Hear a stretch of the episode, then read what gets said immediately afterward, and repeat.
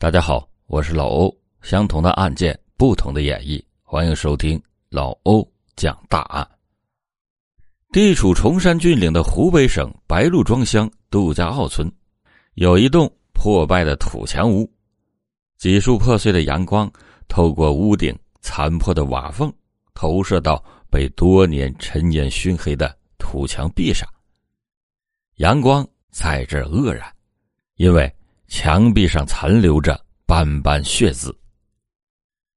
一九九一年九月九日的凌晨，这里发生了一起罕见的杀人事件。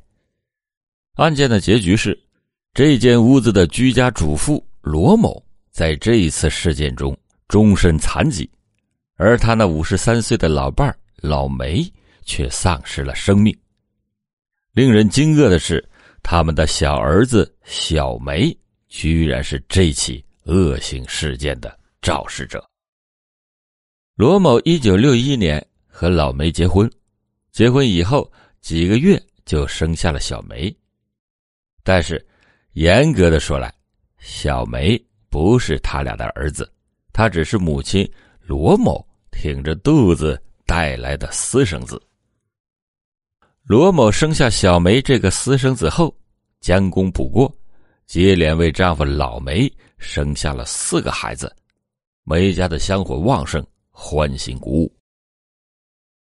造孽的却是私生子小梅，他自然永远别想得到名义上父亲老梅的青睐了。老梅怨恨妻子婚前失贞，既对小梅这种野种充满敌视。又为自己这本不是父亲，却毕竟是父亲的尴尬身份，大为恼火。罗某刚开始对丈夫虐待大儿子的行为看不过眼，毕竟小梅还是他的亲骨肉啊。但是中国农村妇女传统的内省改变着她，她因为生下小梅这个私生子而深感愧对丈夫，渐渐的也迁怒起儿子来。小梅从此就成了梅家谁也看不顺眼的多余人，他没有资格享受四个弟弟享受着的父爱母爱，他享受的只是同龄孩子谁都少见的打骂和白眼，谁也不干的捡猪粪和挑大粪等脏活累活。好吃的从来也没有他的份儿，穿的也大多都是父亲的破衬衣。破裤子改缝拼做的衣裤。在记忆中，唯一值得回味的一件事是，十岁那年，他意外的被送进了小学。然而，那只不过是父母成功的一次吊胃口式的逗弄。才读了一年，父母就逼他退学回家，充当了弟弟们的保姆，命令他出工赚工分，担起了父母指派给他的。繁重家务，那么他那么的舍不得离开学堂，他偷偷的还把没有读懂的课本藏在了床上的被子下。但是有一天，他心酸而又绝望的发现，藏着的课本被翻了出来，做了弟弟们擦屁股的手指。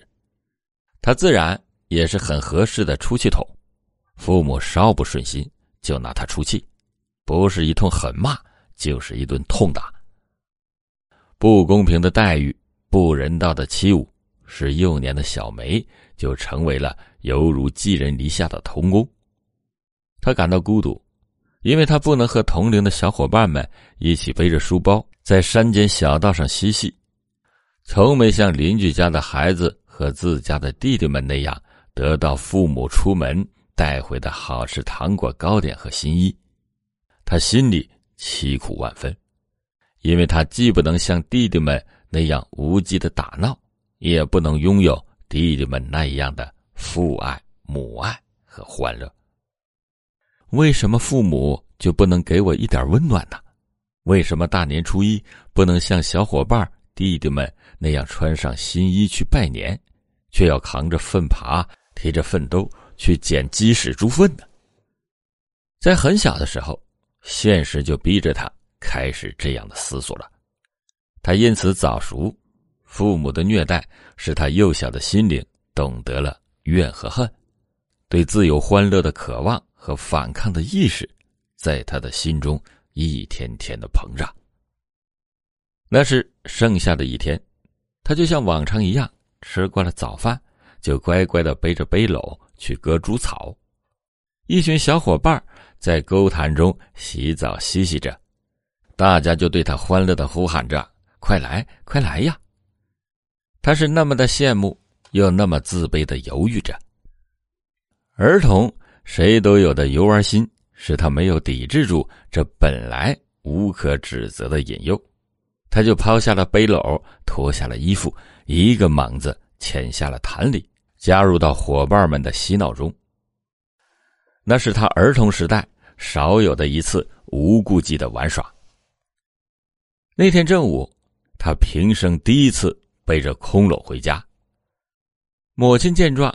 一个凶狠的巴掌立即的甩在了他的脸上，说：“要死啊！猪仔没有吃的，你也别吃。”他还不如一只猪仔嘛！他觉得眼前的生母凶恶的就像一只母老虎，以前遭受生母痛打谩骂的痛苦一起的涌了出来。他瞪圆了双眼，狠狠的骂了一句：“他从来不说脏话，可是这第一句。”极端下流的咒语，却禁不住对生母骂了出来。罗某当时傻了，逆来顺受的儿子竟然这样猝然出口的咒骂，就像迎头一棒击在了他母爱迷失的心口上。父亲老梅却清醒的怒从心起，岂能容忍你这个小野种这么放肆？他一听，立刻的从屋里边冲了出来。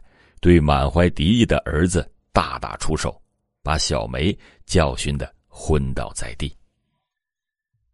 从此，这样的教训日渐的频繁，小梅也在这样的教训中日渐的长大。一九八三年，小梅二十二岁了。尽管二十二年里，她连县城也没有去过。尽管二十二年里，他遭受到亲人无情的鄙夷和虐待；尽管二十二岁了，他仍然不会读报，甚至难以听懂几句电影里那抑扬顿挫的普通话。小梅这个苦命的孩子，依然被乡亲们视为一个勤劳的孩子。就在这一年，他和本村的小黄姑娘结了婚。他不能再忍受和父母一起生活的日子，他有资格离开缺少爱心的父母了，他就和父母分家独居，希望从此能够逃脱父母的虐待。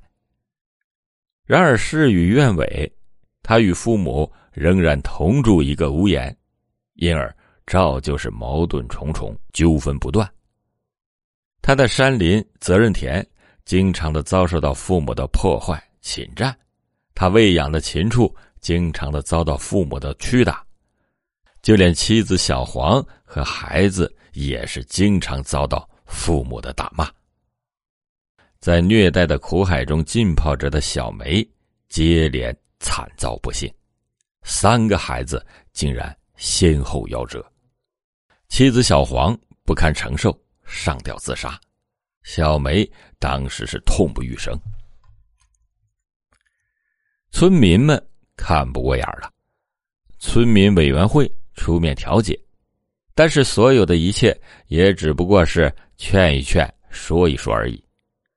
如今乡村实行责任制，谁还有那么多的精力关注你老梅、小梅父子间似乎是无穷无尽的瓦上霜的？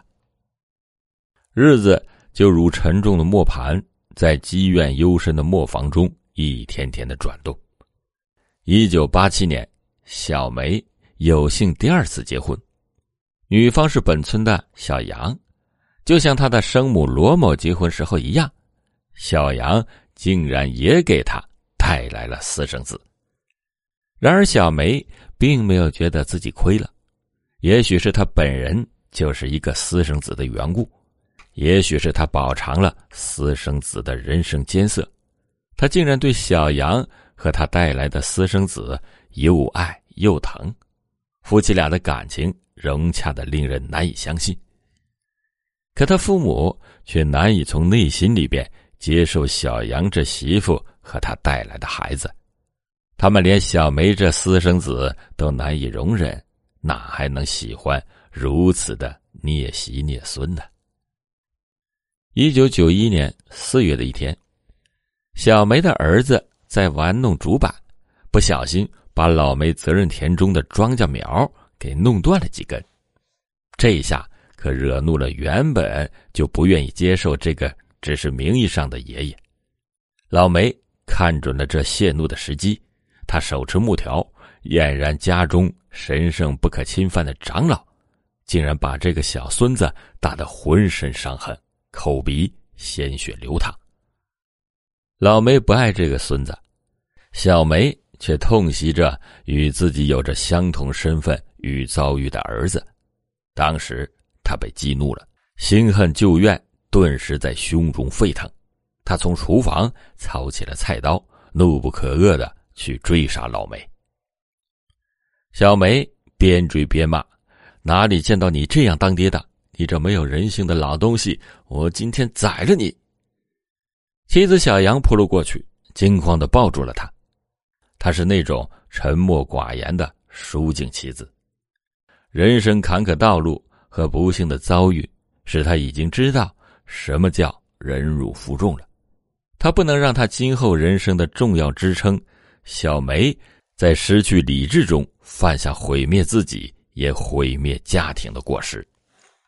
她一边拼命夺过丈夫的菜刀，一边歇斯底里的痛哭：“小梅，忍了吧，你就忍了吧，爸打一下孙子也没有啥大过错，忍了吧，求求你，忍了吧。”舒静而又理智的妻子具有无限的魅力。小梅接受了爱妻的哭劝，放下了菜刀，挥泪抱回了伤痕累累的儿子。然而，感情上的伤疤比什么伤痕都要难以愈合。情感对立的父子两辈之间，关系从此就紧张的一触即发。几个月之后，更大的冲突。突然爆发。一九九一年八月的一天，小梅饲养的几只鸡跑进了父母菜园中捉了白菜。罗某当时一见，一边赶鸡，一边肆无忌惮的辱骂着儿媳妇。儿媳妇小杨实在是忍不下去了，就和婆婆争吵了几句。这下可惹恼了罗某心中的家规了。哪有这样不孝顺的媳妇，竟然敢和婆婆顶嘴？罗某就操起了一根木棍扑了过去，发起了长辈的淫威，维护婆婆的尊严，向媳妇乱打一通，顿时把儿媳妇揍的是遍体鳞伤。小杨当时惊骇了，他不过是争辩了几句，何以招来了如此残忍的惩罚？他难以承受如此的屈辱。感到无法再在这种屈辱的环境中低贱的生活下去了，他想一死了之。他在屋梁上悬起了绳索，寻求解脱。幸亏丈夫及时的发现，把她解救了下来。可是她已经是心如死灰，没有了再活下去的愿望。当丈夫小梅离开家门的时候，她又一次上吊自杀。这一次，竟然又被小梅给抢救了过来。生不行，死不能，她柔弱的心更加的绝望。小梅，都怪我不好，牵连你总是受苦受罪，你就让我走，让我走吧，只求你把孩子给带大。听着妻子的哀诉，小梅也禁不住放声的嚎啕，他想不通。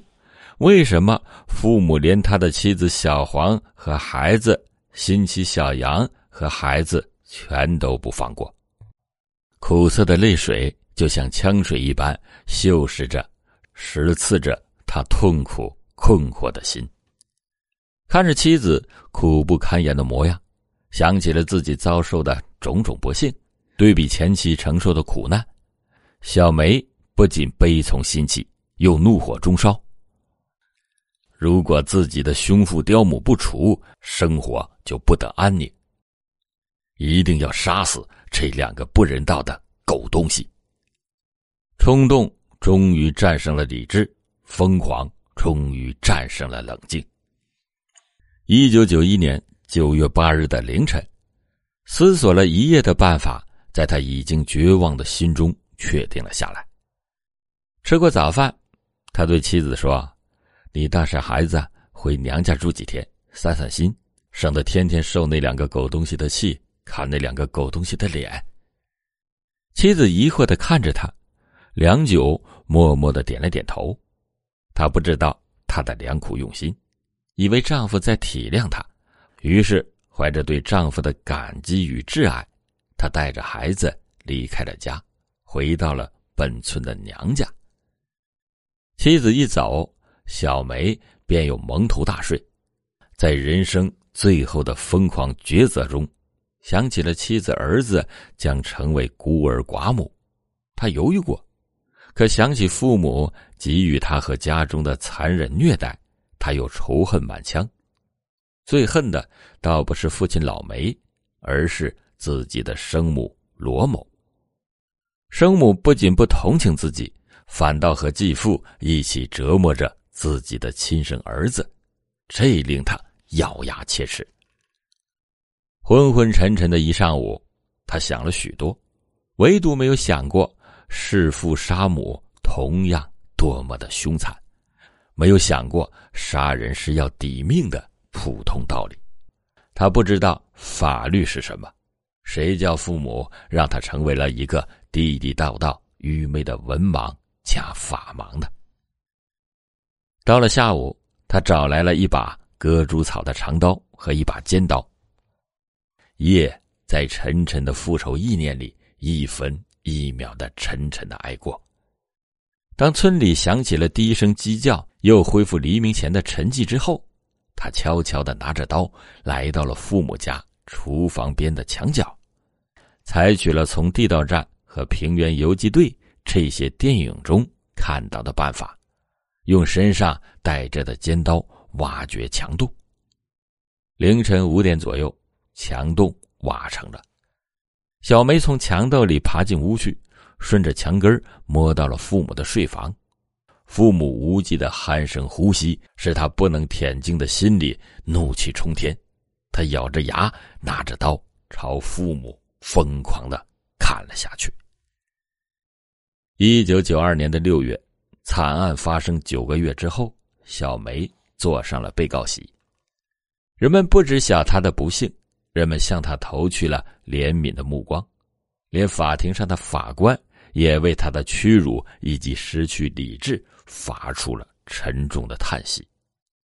的确，杀人是必须抵命的，尽管人们乃至法官在感情上怜悯他这个不幸的私生子，但是法官的理智却不能不公正而冷静。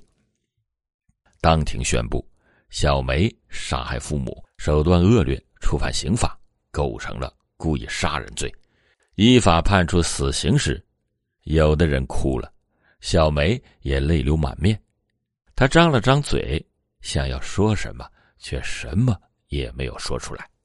她能说什么呢？